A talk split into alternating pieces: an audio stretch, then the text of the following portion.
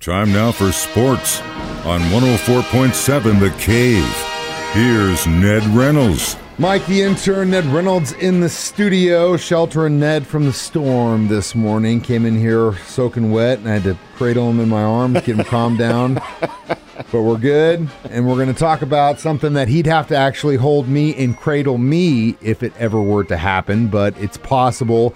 It's not the first time it's been floated around, but uh, there was a story yesterday that the the city of Kansas City might be looking at what they're going to do with the uh, Truman Sports Complex, which, if you don't know, Arrowhead and the Royals are both there, Kauffman, and they play football and baseball in the same area. The idea is that they would move the Royals downtown and possibly move Arrowhead into the state of Kansas. They could do that out by the Speedway. They have plenty of room to pull that off if they wanted to. The other option I've heard is that they would just tear down Truman, build a new stadium there, put shops around it, kind of make its own baseball village essentially, but be for the Arrowhead. It wouldn't be called Arrowhead, of course, which would break my heart, but it would stay where it is. Well, there are a number of options Yeah. that are being explored, but the fact is that this this is not some kind of a bogus scam that somebody's invented here because sources in Kansas City, and these are the individuals who have a development in, in mind, have already gone to the Chiefs and said, Would you be interested? And the Chiefs officials have said yes, depending on what the situation is. Now, it's not going to happen this year or next year, but it is a possibility. Would it be unique? No. New York Giants and New York Jets both play in New Jersey, right across the Hudson River. This probably, and the new development is by Kansas City, Kansas. It's by the city there.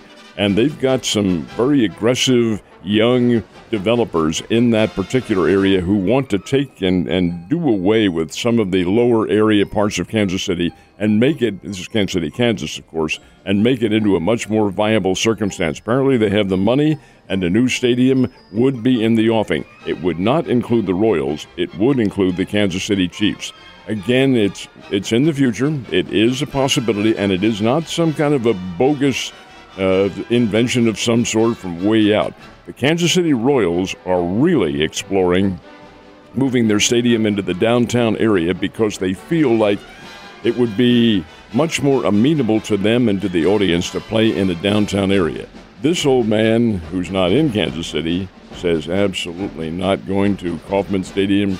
Beautiful place. Drive in, park your car, go to the game, have a comfortable time, and then leave.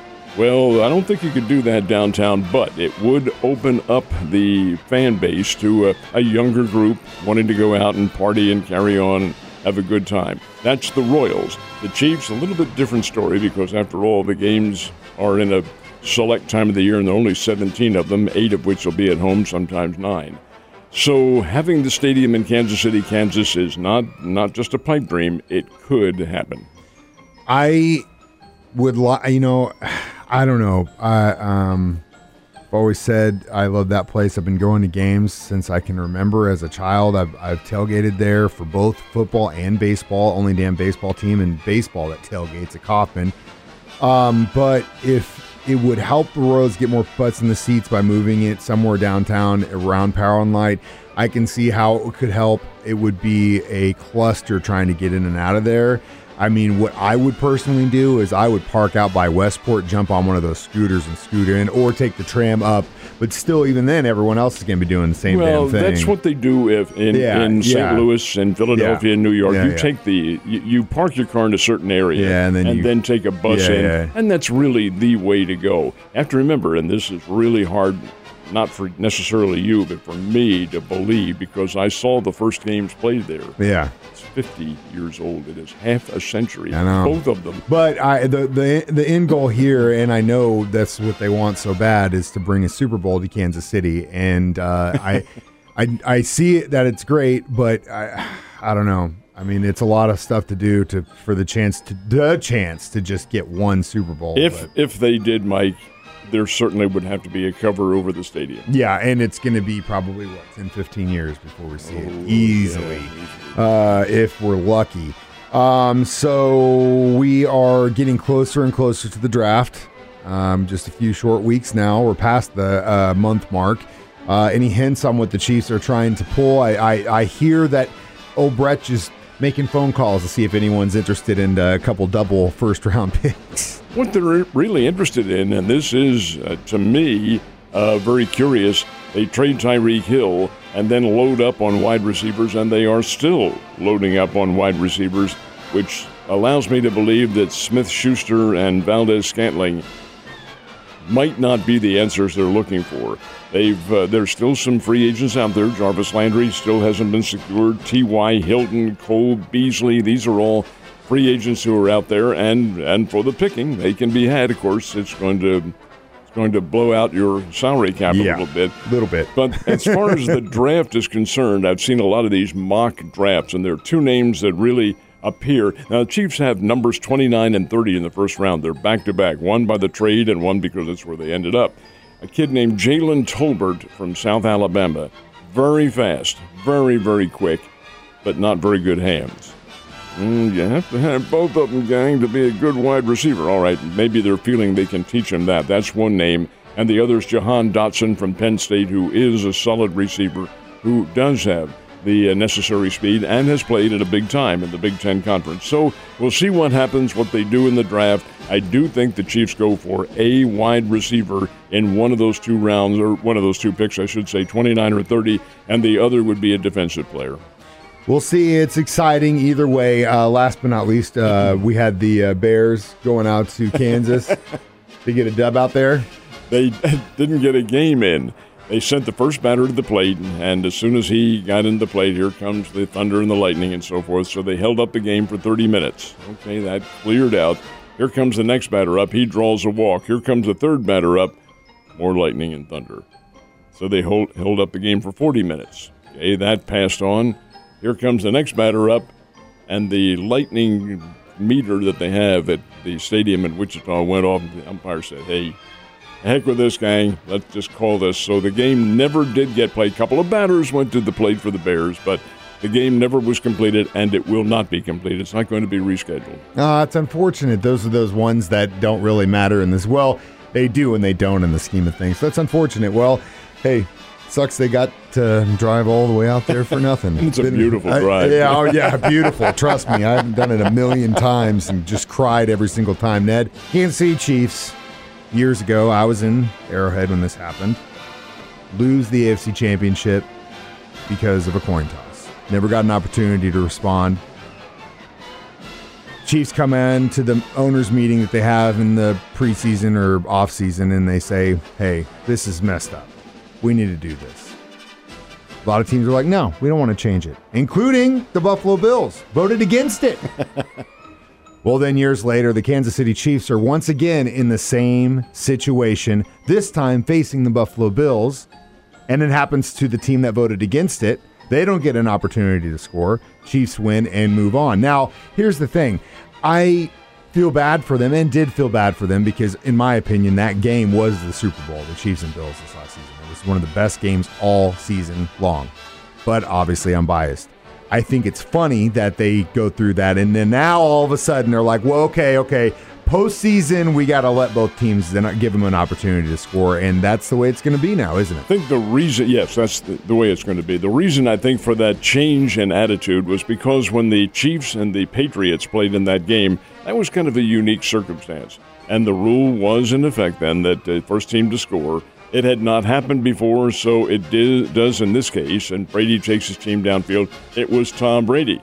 So you get the Tom Brady influence there. This time, it was such a frenetic game 25 points in the last three minutes of the game, and the fans are all excited watching at home. And when that happened, I think the thought process was, oh, I would have liked to have seen the Chiefs or the uh, uh, Bills with the football again. So the whole attitude and scheme and the way the games were played really created a different atmosphere. So the NFL, and, uh, and I was one of them, proponent for this too, said your best deal is give each team Yeah. at least one chance. I ran into a friend of mine who knows a little bit about pro football last night, and more than just a little bit. He said, Is this really fair? Because you're taking away the fourth down and two situation if they were going upfield. I said, Hey, it's the way it is. If you're going to score, you've got the chance to score, give the other team the ball. And he said, Well, I'm not particularly in favor of that, but this individual Uh, while he has great influence in football and knowledge, So he was against it. he was against it. He wanted a different circumstance. So, but what? How? How would you? I mean, again, it's a coin toss, right? And and I guess there's chance there, but there's also luck there. And I God, it just breaks your heart to see a team because like being in the shoes of the Chiefs when it happened to us, it was heartbreaking. I have Bills fans that I immediately texted that night and said, "Unbelievable game. I feel so bad for you because I've been here before." That's that's then. This is now, and the option in his case was play an extra period, maybe six Okay, minutes, seven okay. minutes, ten minutes, something. So like regardless of what happens in possession, you have six minutes to figure this out. And at the end, if there's a tie, what happens? We go another six You or do- go to three? no, you, but you do alter your plans. I don't think that was ever addressed. But this is what the way it's going to be now. Each team will have one possession, and then if it's still tie after that, then it's sudden death. So if a team was okay, let's go back for a second, just for argument case. If the if the you do the six minute thing, there could be a team that just got a great run game and they could eat six minutes of the clock and then dump it in and done. Part of the problem you face. I guess that's true. Defense has to win championships as well. Well, I'm glad they at least changed it, or at least they're trying to make it better. I don't know if that's the right solution, but uh, it's definitely better than sitting there in your seat going, I can't believe we just lost because of a coin toss. Uh, semifinal night in the NIT. Who won that game? We have a championship game tomorrow night in the NIT between Xavier and Texas A&M. Get this, this I find this to be very interesting. Of all the tournaments going on, Texas A&M is the lone SEC team remaining. No team in the final four of the Big Dance, and they are in the final two of the National Invitation Tournament. Texas A&M was one of these teams this year in the Southeastern Conference, that kind of a pain in the behind. Could come in and beat you, or you could beat them, run them out of the ballpark. They've really come into their own and played very well. They beat Washington State last night like a drum, 72 to 56. And the other game, Xavier ended the Cinderella, tre- uh, Cinderella dreams, I should say, of St. Bonaventure and beat them in a pretty uh, close ball game by a score of 84 to 77. So Xavier, which was also kind of a Texas A&M of the Big East, they had good games and had real bad games. Well, they've decided to show up in the championship game. Xavier versus Texas A&M should be a very good game. Excited to uh, see what happens there. Uh, last but not least, I know everyone's asking, did uh, Albert make it to the plate yesterday? He did not. The Cardinals didn't play. Okay. So they, they were idle yesterday. They are going to play today. They'll play the Washington Nationals. I wouldn't be at all surprised to see Albert get a bat in that game, although it's not in Jupiter. They're playing in Washington's home down in Florida.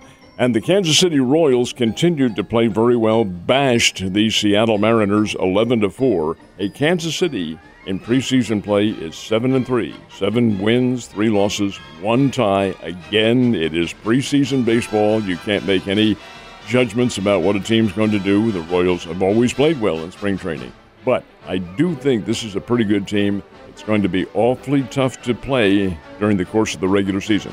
Not predicting a championship, but do predicting some very good baseball. Well, last season they came out smoking hot and then just. Hopefully they can stay up there. Ned, you have a great day and stay dry, my man.